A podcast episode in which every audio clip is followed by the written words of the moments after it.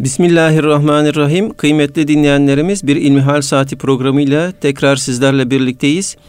Yüce Rabbimizin selamı, rahmeti ve bereketi üzerimize olsun.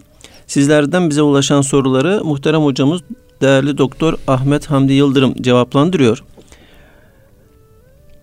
Hocam ilk e, sorumuz şöyle dinleyicimiz bize e, mailden şöyle yazmış. Sayın hocam cehalet zamanımda kollarıma dövme yaptırmıştım. Şimdi elhamdülillah namaza başladım. Bu dövmeler ne olacak? Ne yapmam lazım? Böyle namaz kılmak caiz midir? Elhamdülillahi Rabbil Alemin ve salatu ve selamu ala Resulina Muhammedin ve ala alihi ve sahbihi ecmain. Öncelikle şunu ifade etmemiz lazım ki Hz. Peygamber aleyhissalatu vesselam Efendimiz dövme yapana da yaptırana da lanet etmiştir. Yani Allah'ın laneti dövme yaptıranlara, dövme fiilini, mesleğini icra edenlere olsun demiştir. Bu yönüyle bir yere gidip bana dövme yaptırın demek de bir mekanda, bir yerde, bir iş yerinde oturup gelene gidene dövme yaptırmak da günah olarak Allah'ın lanetini celbeden büyük günahlardandır.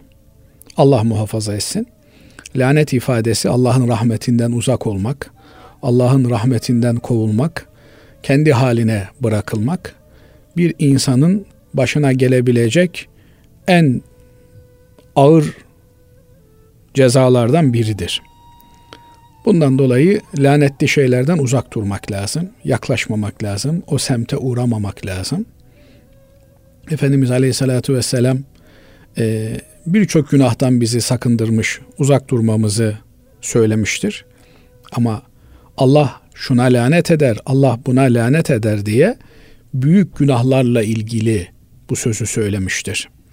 Buradan da anlaşılıyor ki e, dövme yapmak, yaptırmak, bunun vücudumuza yapılmasını talep etmek veya böyle bir sözüm ona meslek icra etmek lanetli bir iştir. Bunları söyledikten sonra yani bunlar lanetli bir eylem, bir iş. Bundan uzak durmak lazım. Hiçbir şekilde insanın vücuduna bu tür şeyleri yapması, yaptırması doğru değildir. Peki niye lanetli bir eylem olarak böyle bir fiil lanetlenmiş, lanetli olarak değerlendirilmiş? Bunun hikmetiyle ilgili söyleyebileceğimiz bir şeyler olabilir ama öncelikli olarak şunu bilmemiz gerekiyor ki madem Peygamber Efendimiz Aleyhisselatü Vesselam böyle bir eylemi lanetlemiş, bizim bundan uzak durmamız gerekir. Peki dövme ne demektir?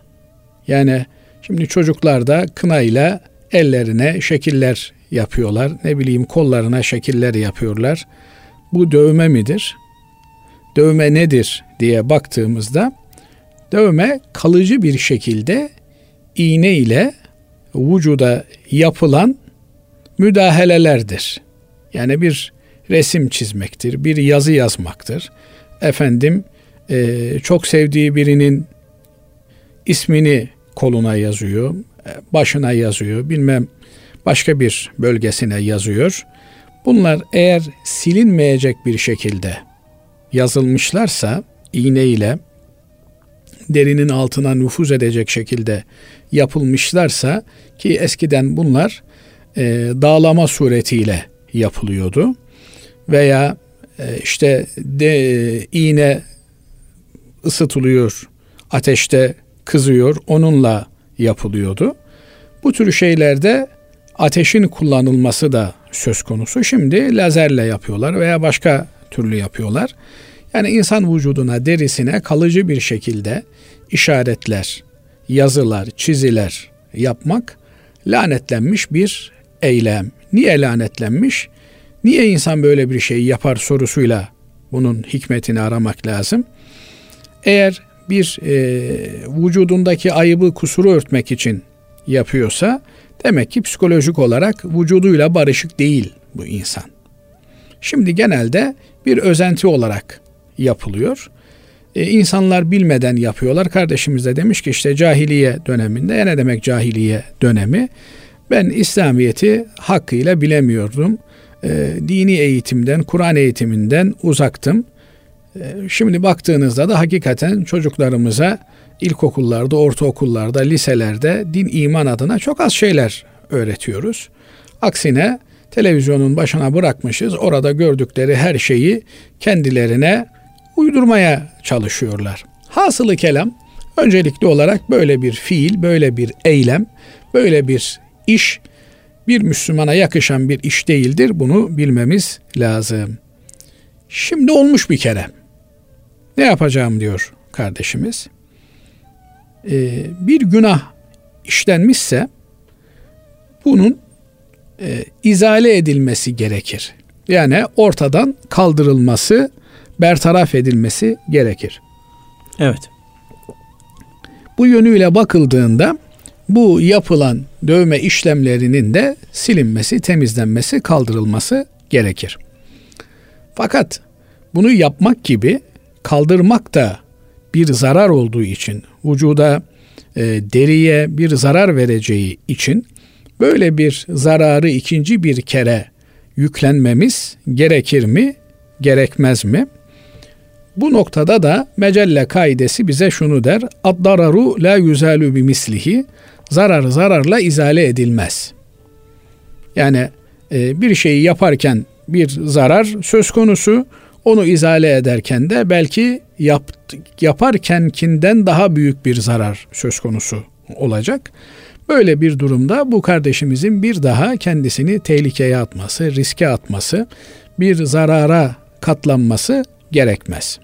Fakat eğer e, imkanlar gelişti, zarar vermeden e, veya cüz'i bir e, zararla, ziyanla bunu izale etmek, kaldırmak mümkünse elbette bu hatayı, bu yanlışın eserini kaldırmamız gerekiyor. Şöyle düşünün, elbisenize efendim bir pislik sirayet etti.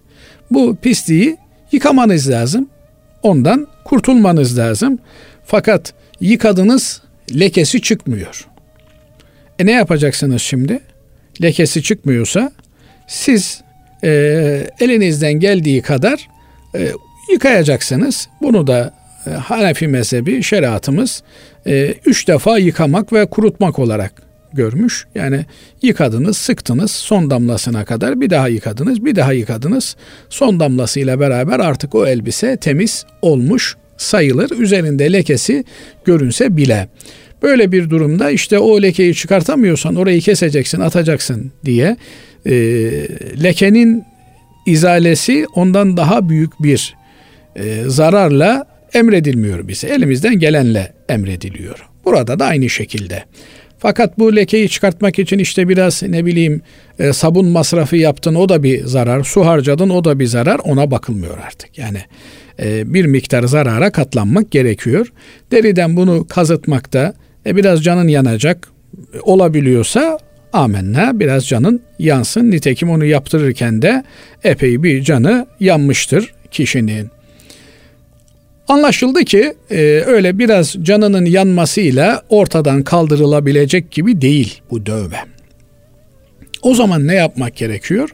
O zaman ona dokunmamak, ilişmemek gerekiyor. Ancak e şimdi tövbe etmişsin, namaza başlamışsın.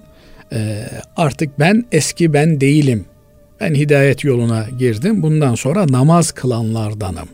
Ehli namaz bir insanım dedikten sonra o devmeyi görünmez hale getirmek lazım.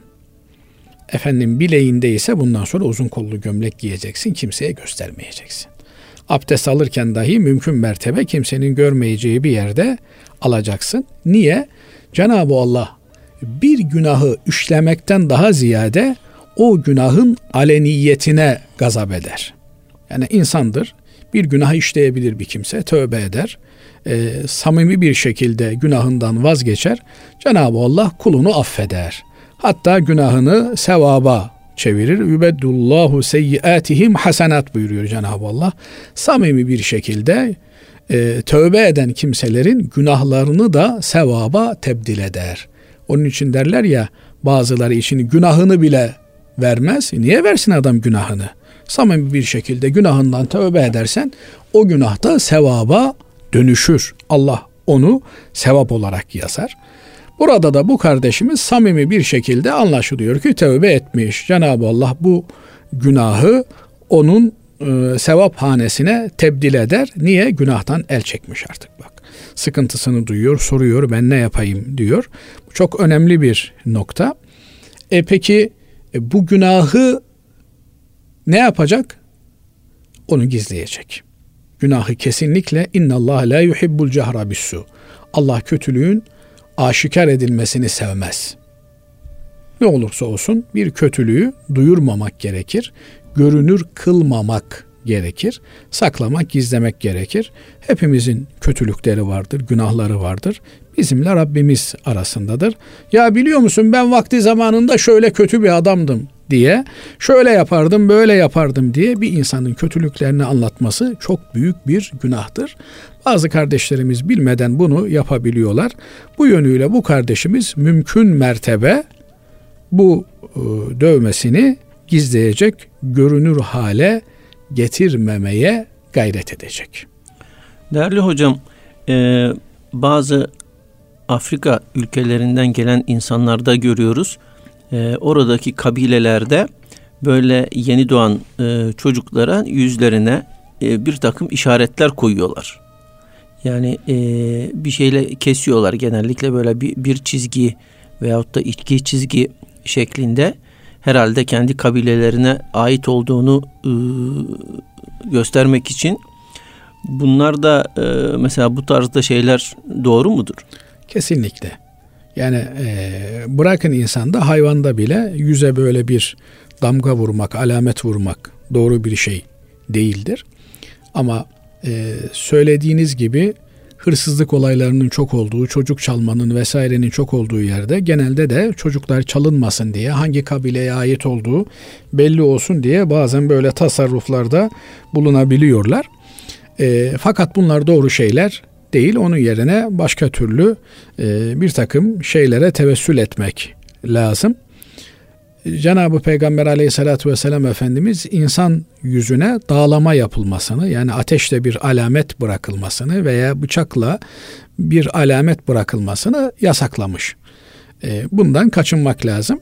Bu yeri gelmişken şunu da hatırlatalım yani çocukların özellikle de kız çocuklarının e, ufak çocukların kına ile ellerine işaret çizmeleri, parmaklarına bir takım e, çiçekler, böcekler çizmeleri bunlar onlar için bir oyun eğlence hükmündedir. Onlar dövme dediğimiz şeye girmezler. Dövme olabilmesi için kalıcı olması gerekir. Buna da dikkat etmek lazım gelir. Evet. Allah razı olsun. Efendim şimdi diğer ikinci sorumuza geçelim. Ee, dinleyicimiz şöyle yazmış. Diyor ki Kur'an-ı Kerim apaçıksa neden farklı yorumlanıyor?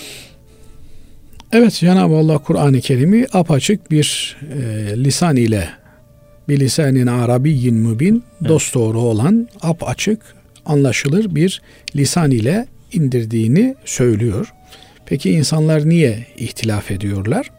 Şimdi e, açıklık veya kapalılık bunlar göreceli ifadelerdir. Cenab-ı Allah e, Kur'an-ı Kerim'e tabi olmamız noktasında onun dinine tabi olmamız, dinini uygulamamız, hayatımıza tatbik etmemiz noktasında hükümlerini net bir şekilde beyan etmiştir. Fakat bir takım e, yerlerde insanlar Allah'ın ayetlerini nihayetinde yine Allah'ın kendilerine vermiş olduğu akıl ve idrak ile anlarlar. Akıllar farklı olduğu için, idrakler farklı olduğu için anlaşılma noktası da bazen farklılık gösterebilir. Bu çok tabii ve çok e, doğal bir şeydir. Mesela Cenab-ı Allah e, Kur'an-ı Kerim'inde en son ayetlerden bir tanesi El yevme ekmeltu lekum dinekum ben bugün size dininizi tamamladım ve size olan nimetimi büsbütün olarak verdim buyuruyor. Bu ayeti kerime nazil olunca rivayetlere göre Ebu Bekir Efendimiz radıyallahu teala an ağlamaya başlar. Etrafındakiler ya Ebu Bekir niye ağlıyorsun? diye sorarlar işte Cenab-ı Allah müjdeliyor. Din tamamlanmış, her şey bitmiş. Bunun üzerine Ebu Bekir Efendimiz der ki Hazreti Peygamber aleyhissalatu vesselam Efendimiz bu dini insanlara beyan etmek üzere, tebliğ etmek üzere gönderilmişti. Din tamamlandığına göre artık peygamberin vazifesi bitmiş oluyor. Vazifesi bitince de bunun manası demek ki Efendimiz aleyhissalatu vesselamın aramızdan bu fani dünyadan ayrılmasının vakti geldi demektir. Ben dinin tamamlandığına ağlamıyorum ama artık Efendimiz Aleyhisselatü Vesselam'ı bu dünya hayatında, bu dünya gözüyle göremeyeceğimiz için ağlıyorum der. Bu bir idraktir, bu bir anlayıştır. Bunu Ebu Bekir Efendimiz radıyallahu teala an anlayabilmiş. Nitekim e, yine rivayetlerde der ki Hazreti Ömer Efendimiz halife olduğunda bir e, meclis inşa eder. Yani bir konsey oluşturur. Önemli kararları bu konseyde tartışarak, istişare ederek alır. Bu konseyin üyeleri Ansardan ve muhacirden yaşlı olan zatlardan oluşurken aralarında İbn Abbas yani Peygamber aleyhissalatü vesselam Efendimizin amcası Abbas'ın oğlu bulunmaktadır. Abdullah İbn Abbas bulunmaktadır. Henüz genç bir delikanlıdır. 17-18 yaşlarında bir delikanlıdır İbn Abbas. Bu meclisin diğer yaşlı üyeleri çocuğumuz yaşında, torunumuz yaşındaki birinin bizim aramızda bulunması doğru mudur diye böyle konuşmuş olacaklar ki Hazreti Ömer Efendimiz büyüklüğün yaşta değil başta olduğunu bir nevi göstermek maksadıyla bir gün bu tartışma meclisinde, konseyinde şöyle bir konu ortaya atar. Der ki İzâ câe nasrullahi vel feth ayetleri bu sure neyi ifade ediyor? Orada bulunan büyükler bu sure artık Allah'ın dininin zaferle taşlandığını, Allah'ın yardımının, nusretinin geldiğini, insanların kabile kabile, fevç fevç, akın akın İslam'a girdiklerini bildirdiğini söylerler. Nitekim surenin manası da budur. İbn Abbas Hazretlerine döner. Sen ne dersin der Abdullah. Abdullah da der ki bu sure Hazreti Peygamber aleyhissalatu vesselam Efendimizin vefatını bildirmektedir. Niye? E vazife tamam oldu artık. Vazife tamam olunca peygamberlerin emekliliği olmadığı için artık bu dünya hayatı sonlanmış demektir. Demek ki ap açık ayetten farklı manalar çıkartmak mümkündür. Kaldı ki bir mubin kelimesi yani e, Türkçe'ye apaçık diye tercüme ediyoruz ama bu ap açık ifadesi mübin kelimesi Arapçada ne ifade eder? Onun için e, Kur'an-ı Kerim'in Türkçe'ye veya başka bir lisana tercümesi mümkün değildir. Bu yönüyle bu tercümelere maal denmiştir. Maal tercümeden farklı bir şeydir. Maal nihayeti itibariyle, sonuç itibariyle bu manaya gelmektedir demektir. Tercüme ise direkt olarak bir kelimenin bir başka dilde, hedef dilde anlatılımı anlamına gelir. Şimdi mübin kelimesi hakkı batıldan ayıran anlamına gelir çoğunlukla. Yani biz sana bu Kur'an-ı Kerim'i hakkı batıldan ayıran e, dost doğru bir lisan ile gönderdik anlamına da gelir. Bu noktadan baktığınızda da bütün alimlerimiz Kur'an-ı Kerim'i anlarken hakla batılı birbirinden ayırarak anlamışlardır. Peki bir takım yerlerde anlayış farklılığı olmuş. Onun için Efendimiz Aleyhisselatü Vesselam'ın sünnetine ihtiyacımız, onun anlayışına ihtiyacımız var. Bu bugün Türkçemizde de böyledir. Mesela deseniz ki filana yüz verdim. Bundan ne anlaşılır? Yani 100 lira verdim de anlaşılabilir. Biraz fazla şımarttım da anlaşılabilir.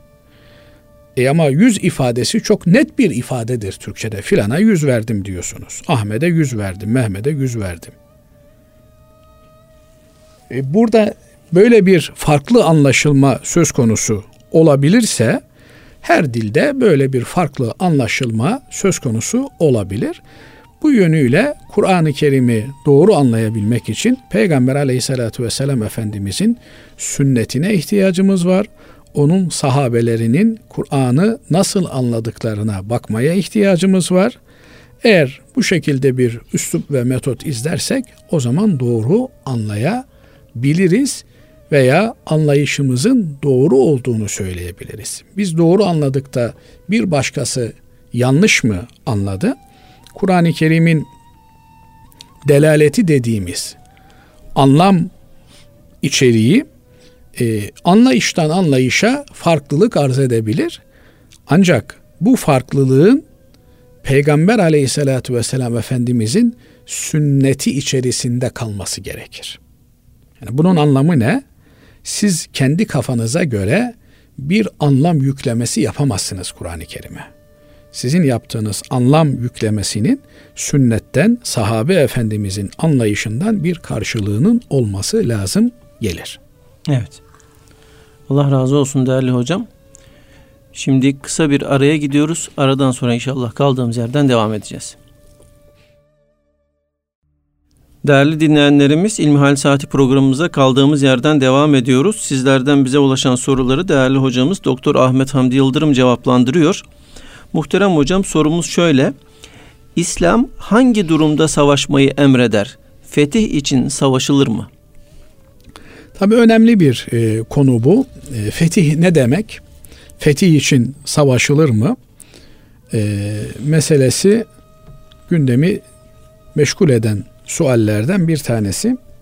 Cenab-ı Allah bize Müslümanlara bütün olarak, bütün insanlık olarak Müslümanlığı yaşamamızı emrediyor. Udhulu fissilmi kâffeten. Bütün insanlık ailesi olarak barışa, İslam'a girin istiyor.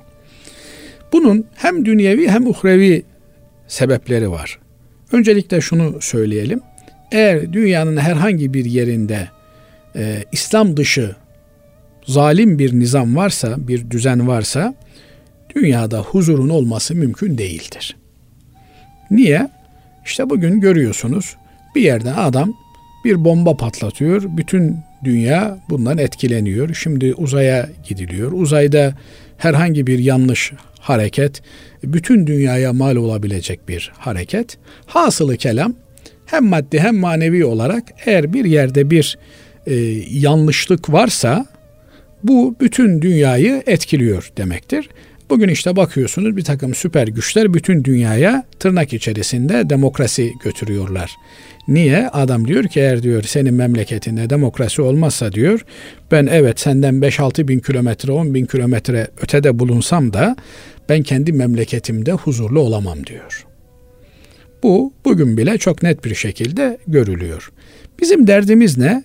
İnsanlara İslamiyeti, Müslümanlığı anlatmak.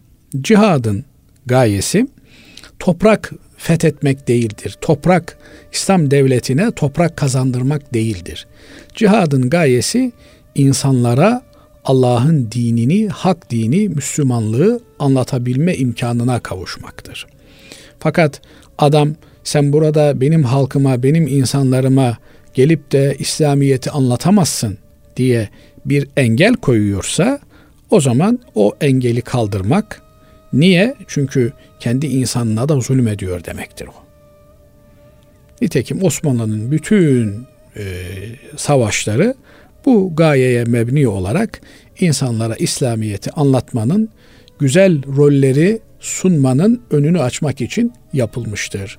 Bu yönüyle çağımızın büyük fıkıh alimlerinden Yusuf Karadavi hocamız artık der internet ile bütün dünyaya ulaşmak mümkün olduğu için e, internet üzerinden biz cihadımızı yapabiliriz der. Bunun da üzerini çizmek lazım. Demek ki insanlara İslam'ı anlatmak, insanlara hakkı ve hakikati söylemek, aktarmaktır asıl olan. Bunu nasıl yapabiliyorsak bu aracı, vasıtayı kullanmamız gerekir. Yoksa savaşta kan dökmek vardır. Ee, insan ölmek veya öldürmek durumundadır. E, her ikisi de çok ağır meselelerdir. Cenab-ı Allah e, ölmemizi bize emretmiyor. Yaşamamızı ve yaşatmamızı bize emrediyor. Bir kişiyi yaşatan bütün insanları yaşatmış gibidir buyuruyor. Bir kişiyi öldüren bütün insanları öldürmüş gibidir buyuruyor. Biz bir kişi öldüğünde e, eğer Müslüman olmayan bir kişi ölmüşse bunun acısını ve ızdırabını duyarız. Niye? Bir kişiyi kurtaramadık diye endişe ederiz. Yani düşünün bir deprem olmuş. O depremde enkazın altından insanlar kurtarılmaya çalışılıyor. Bir kişi kurtarıldığında herkesin yüzü gülüyor, bayram ediyor herkes. Eğer bir kişi kurtulamaz, cansız cesedi enkazın altından çıkartılırsa herkesin yüzü asılıyor, üzülüyorlar. Niye? Bir kişiyi kurtaramadık diye. Binaenaleyh Müslümanın e, kan dö- dökmek gibi bir hevesi, bir e, arzusu olmaz. İnsanları kurtarmak için bir arzusu, bir hevesi olur. Bu yönüyle baktığınızda e, işte e, en son e, kılıcı çekmek üzere olduğunuz bir kimse La ilahe illallah Muhammedur Resulullah deyip Müslüman olsa ona dokunamıyorsunuz, ona ilişemiyorsunuz.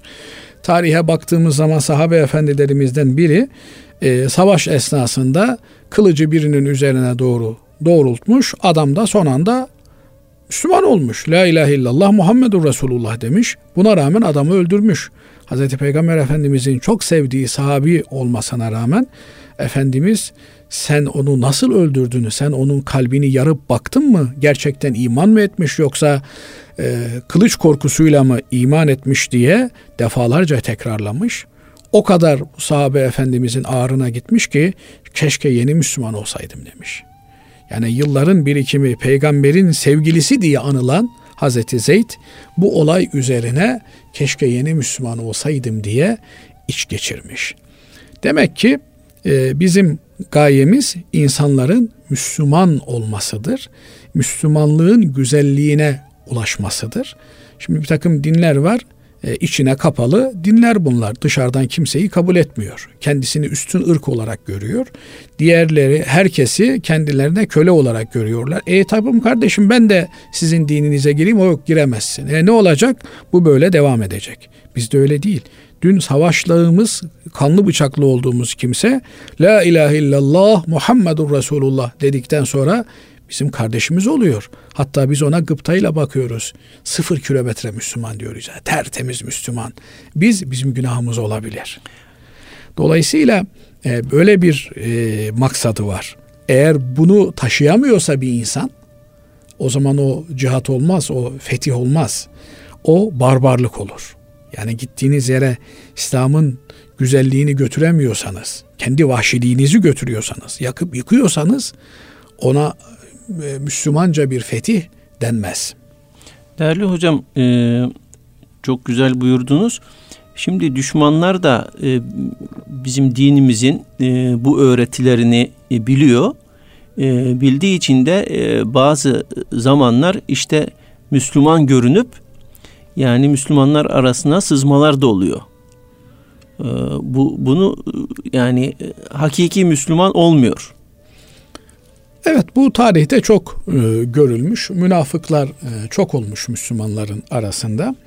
E, genelde de ikbal döneminde yani Müslümanlığın prim yaptığı dönemde münafıklar hakikaten çok fazla Müslümanların arasında oluşmuşlar. Ama Müslümanlığın prim yapmadığı dönemde yani idbar dönemi dediğimiz Müslümanların ezildiği, zayıf kaldığı dönemde bu e, münafıklar gavurluklarını net bir şekilde ortaya koymuşlar. Değerli kardeşim, Müslümanlık basar ve basiretten ibarettir. Yani Müslüman hem kafa gözüyle görür hem de basiret gözüyle, kalp gözüyle görür. Cenab-ı Allah e, Müslümanın Peygamber aleyhissalatü vesselam Efendimizin ifadesiyle e, birden fazla yanılmasına müsaade etmez. Efendimiz buyuruyor ki bir mümin diyor bir e, delikten iki defa ısırılmaz diyor. Yani müminse eğer iki defa ısırılmaz. Mümin insanın e, kalp ile irtibatı da güçlüdür. Fakat şunu da unutmamak gerekir ki çoğu zaman tereddüt ederiz. Acaba ben aldatılıyor muyum? Ben kandırılıyor muyum? Burada bir istismar mı söz konusu? Bin kişide aldatılmak bir kişide haksız yere müdahale etmekten evladır. Yani bırakın bin kişi bizi aldatsın ama bir tane Müslüman Müslümanım dediği halde eğer ona yoksa Müslüman değilsin sen işte ne bileyim şundan dolayı bundan dolayı böyle gözüküyorsun demek çok ağır bir şeydir. Bu yönüyle biz Müslümanlar olarak e, hayatın dünya hayatı değil ahiret hayatı olduğunun bilincinde insanlarız. Bizi aldatsa aldatsa bu dünyada aldatabilir. Bakın Firavun'un sihirbazları Musa Aleyhisselam'ın dinine girdiklerinde biz Müslümanız dediklerinde Firavun diyor ki ben diyor keseceğim asacağım seni diyor. Onlar ne diyorlar? İnnema takdi hadihil hayatet dünya. Sen diyorlar bu dünya hayatında hükmedersin. Yani bu dünyada bizi kandırabilirler. Ahirette kandırabilirler mi? Kandıramazlar. Dolayısıyla Müslüman acaba kandırılıyor muyum, kandırılmıyor muyum diye böyle bir vesvesenin içerisinde olmaz. Ee, insanların Müslümanlığa girebilmeleri için onlara fırsat verir. Ama bir kimse e, ye iki fırsat da verilmez.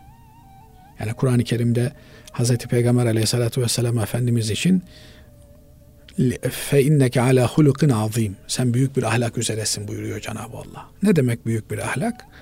Yani bağışlayıcısın, müsamaha edersin. Nitekim e, Peygamber aleyhissalatü vesselam Efendimiz'e düşman olan biri yakalanıyor. Aleyhte propaganda yapan biri yakalanıyor. Efendimiz diyor ki ona ben sana ne yapacağım diyor. Sen diyor cömert bir insansın diyor. Cömertlerin diyor. Soyundan geliyorsun. Senin yapacağın iş cömertçe bir iş olur diyor. Yani bana ceza vermezsin diyor. Efendimiz de doğru diyorsun diyor. Af dilemesini kabul ediyor. Serbest bırakıyor ama yine aynı e, anti propaganda eylemlerine devam edince Müslümanların aleyhinde çalışınca tekrar yakalanıyor. Efendimiz tekrar sorunca yine aynı şeyleri söylüyor. Evet diyor ben diyor asil insanların soyundan geliyorum diyor ve bu asilliğin gereği ikinci defa diyor seni serbest bırakmayacağım diyor. Yani hak edene hak ettiğini vermektir adalet.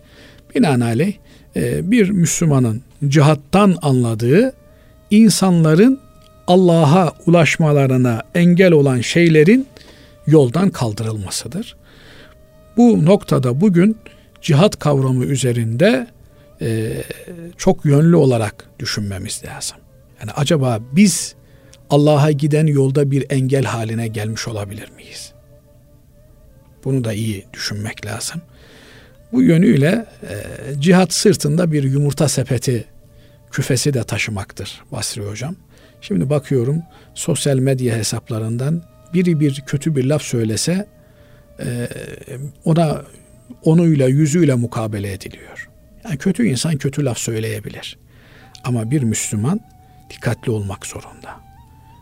Dikkatli olmak zorunda. Ee, binaenaleyh bu dikkat işte cihadın bir etkisi olarak karşımıza çıkıyor. Bizim derdimiz gönül kazanmak, millete laf yetiştirmek değil. Biri e, kendi fıtratının gereğini yapmış olabilir. E, evet ona da belki e, uygun bir lisanı münasiple cevap vermek gerekebilir.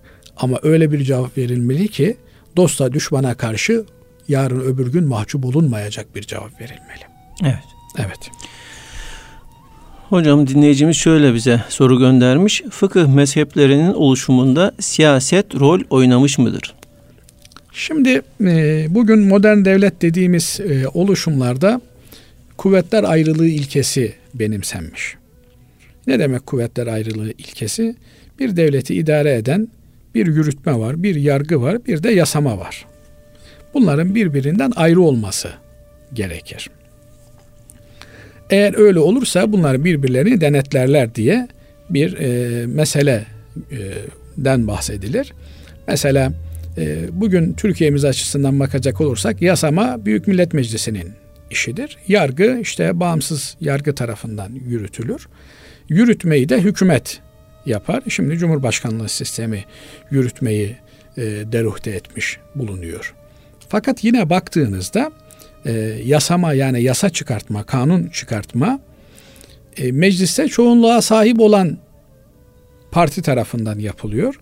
O parti aynı zamanda da yürütmeyi elinde bulunduruyor. Ve yine sizin çıkardığınız yasalar sizin tayin ettiğiniz, atadığınız yargıçlar tarafından uygulanıyor.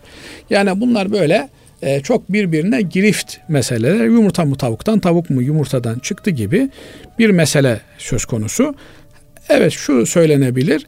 E, yürütme eğer bir yasaya ihtiyaç duyuyorsa o yasayı öncelikle çıkartması lazım. Meclisi elinde bulundurması lazım vesaire filan. Ama İslam dinine baktığımız zaman, mezheplerin teşekkürüne baktığımız zaman bu mezheplerin hiçbiri e, özellikle de ehli sünnetin e, bugün yaşayan dört mezhebi açısından baktığımızda siyasi bir oluşumun neticesinde ortaya çıkmış değil. Ama ehli sünnetten ayrılan işte hariciler dediğimiz bugün genelde Vahabiler olarak, e, tekfirci Selefiler olarak karşımıza çıkan grup siyasi bir sebepten dolayı ayrılmışlardır ve inanç esaslı bir ayrılış söz konusudur. Yine Şiiler dediğimiz e, ki kendi içerisinde de e, bin bir çeşit fraksiyona ayrılmaktadır. E, bunlar da ehli sünnetten siyasi bir gerekçeyle ayrılmışlardır. İlk başta masum olan bu siyasi gerekçeler daha sonra bir takım fraksiyonlarda bir takım batıl grupların elinde oluşmuş yapılara evrilmiştir. Ama e, fıkıh mezhepleri olarak baktığımızda işte Ebu Hanife Hazretleri e, en erken mezhep teşekkülünü e, ortaya koymuştur. İktidarla kavgalı bir isimdir.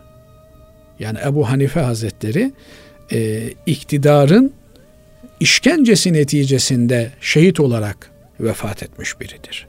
Yine baktığınızda Malik bin Enes e, iktidarın kendi mezhebini resmi mezhep e, yapalım türünden talebini reddetmiş bir imamdır.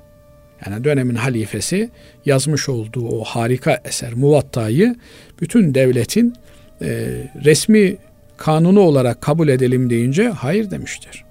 Bu din e, sahabe efendilerimizin yayıldığı her yerde Hz. Peygamber aleyhissalatü vesselam Efendimizin dini yaşanması aktarılmak suretiyle farklılıklar üzerine inşa edilmiştir.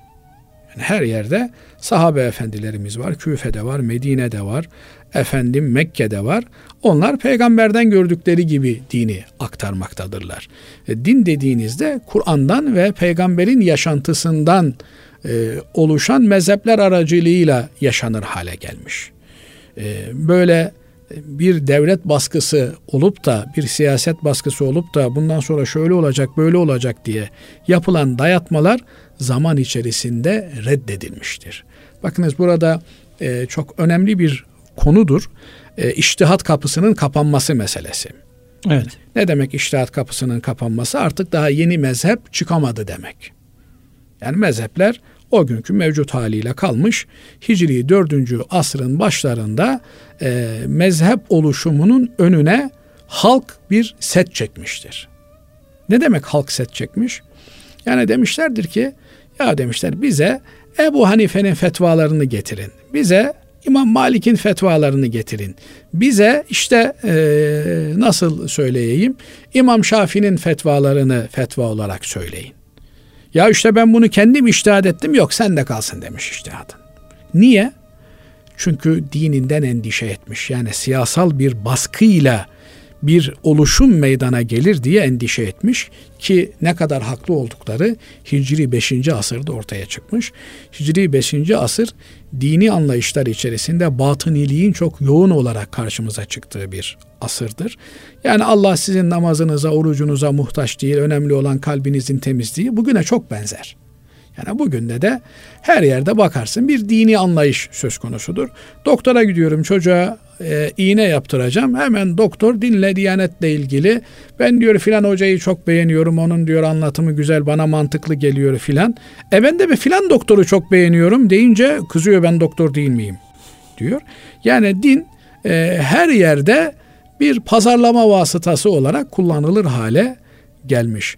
Böyle olunca işte 4. asırdaki Müslümanlar biz sizin iştihatlarınızı istemiyoruz demiş. Bize imtihandan geçmiş olan yani çilesi çekilmiş olan görüşleri aktarın demiş. Kim bunlardan maksat? Ebu Hanife'nin, İmam Şafii'nin, İmam Malik'in, Ahmed İbni Hanbel'in ki biliyorsunuz Ahmed İbni Hanbel uzun yıllar e, kendi kanaatinden vazgeçmediği için dönemin iktidarı tarafından taciz edilmiş, hapse atılmış bir kimsedir. Dolayısıyla bu e, mezheplerin oluşumunda kesinlikle siyasetin bir dahli olmamıştır. Yani bundan sonra böyle olacak filan demeye başladıklarında halk reddetmiştir.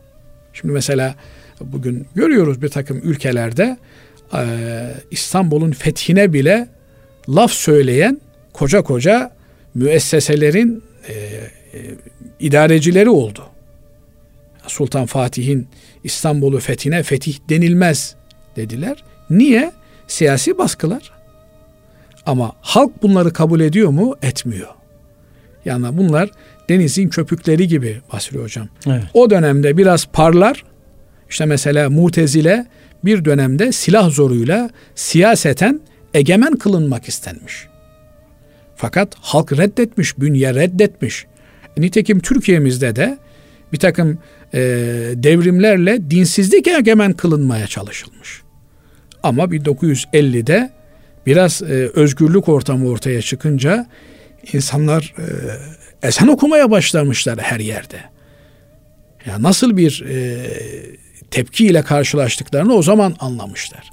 Yani siyasetle, zorla, devlet eliyle bir kanaat benimsetilemez.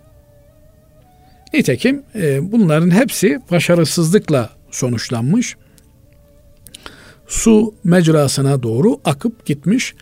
Bu noktada e, eğer bir e, kuvvetler ayrılığı ilkesinden bahsedilecekse bu tamamen e, Müslümanlıkta vardır. Fıkhi mezheplerin oluşumu, Kur'an ve sünnet tamamen devlet iktidarının etkisi dışındadır. Yani bugün diyelim ki e, bir devlet ben Kur'an ve sünnetle amel edeceğim dese e ben yasa çıkartayım bu benim işime gelmiyor. Bunu kaldırayım deme imkanına sahip değil. Yani burada işte şunlara hak veriliyor ben bunlarla hoşlanmıyorum pek deme lüksüne sahip değil. Ama bugün öyle değil. Mesela bakıyorsunuz bugün koca koca dünyaya hükmeden ülkelerde insanlar renklerinden dolayı ayrımcılığa tabi tutulabiliyor. Sözde kanunlarda bu yok. Ama bakıyorsunuz e, adam renginden dolayı e, problem yaşıyor. Neden kaynaklanıyor bu? E diğer rengin sahipleri bu kanunları yapınca öbür renklilerin aleyhine oluşabiliyor bu kanunlar. Evet. Şimdi mesela kanunları kim yapıyor? Eğitimli insanları yapıyor. Eğitimlilere ayrıcalık tanınıyor. Yani Türkiye'mizde de biraz tahlil ettiğinizde belli grupların ayrıcalıklı gruplar olduğunu görürsünüz. Eğer e, çobanlar bu kanunları yapsaydı o zaman çobanların işine gelen türden kanunlar ortaya çıkardı. Ama işte e, okul bitirenler diye söyleyince onlar kendi menfaatlerini korur hale gelmişler. Dolayısıyla asıl kuvvetler ayrılığı e, İslam hukukunda söz konusudur. İçtihat tamamen devletin etkisinden bağımsız olarak ortaya çıkmıştır. Evet. Evet. Değerli hocam bugünlük son sorumuz şöyle. Yağlı boya resimler, portreler veya kara kalem portre resimleri çizmek ve geçimini bununla sağlamak caiz olur mu? Hazreti Peygamber aleyhissalatü vesselam Efendimiz başta da konuşmuştuk. Tasvir yapan, suret yapanlara lanet etmiştir. Suret nedir meselesi üzerinde alimlerimiz e, ihtilaf etmişler. Yani farklı kanaat belirtmişler. Bazıları demişler ki üç boyutlu olan şeye suret denir. Bazıları da demişler ki elle çizilme suretiyle yapılan resimler buradan kasıttır. Yani burnunu kendi kafana göre yapıyorsun. Gözünü kendi kafana göre yapıyorsun. İlk dönemde fotoğraf makineleri çıktığında fotoğraf makinelerinin çektiği resimler suret midir değil midir o da çok yoğun tartışmalara sebep olmuş. Ağırlıklı olarak alimlerimiz demişler ki yani zaruret varsa kafa fotoğrafı, vesikalık fotoğraf olarak kullanılabilir ama böyle demişler e, fotoğrafın kullanılması doğru olmaz. Genelde de bu fotoğraf meselesi tevhid inancını zedelediği için. Çünkü biliyorsunuz e, Arap toplumunda da e, söz konusu olan putlar, insanların tapındıkları putlar rivayetlere göre zamanında iyi insanların, faydalı insanların, topluma katkısı olmuş olan insanların e, anılarını yaşatmak üzere kullanılmıştı. Şimdi adam mesela babasının resmini asıyor dükkanına veya e, evine işte onu göreyim ben hatırlayayım diyor. E, burada bunlar doğru şeyler değil. Efendimiz Aleyhisselatü Vesselam bu tür e, resimlerin olduğu mekanlara e, resimlerin saygı gördüğü mekanlara melekler girmez diyor. Bu resmi e, fotoğraf makinesiyle çekip e, olanı muhafaza etmek ayrı bir şey. Bir de bunu elle yapıp işte kaşını istediğim gibi büyüteyim, incelteyim, burnunu şöyle yapayım diye. Bu sanki e, yaratıcıyla yaratma noktasında bir e, boy ölçüşme gibi de görülmüş. Bu yönüyle de pek tasvip edilmemiş. Bundan dolayıdır ki e, İslam dünyasında, İslam aleminde batıda olduğu gibi e, suretler, fotoğrafçılık filan inkişaf etmemiş. Onun yerine hat sanatı inkişaf etmiştir. Tezip sanatı inkişaf etmiştir. Bu yönüyle eğer el kabiliyeti olan kardeşlerimiz varsa hatta yönelmeliler, tezibe yönelmeliler.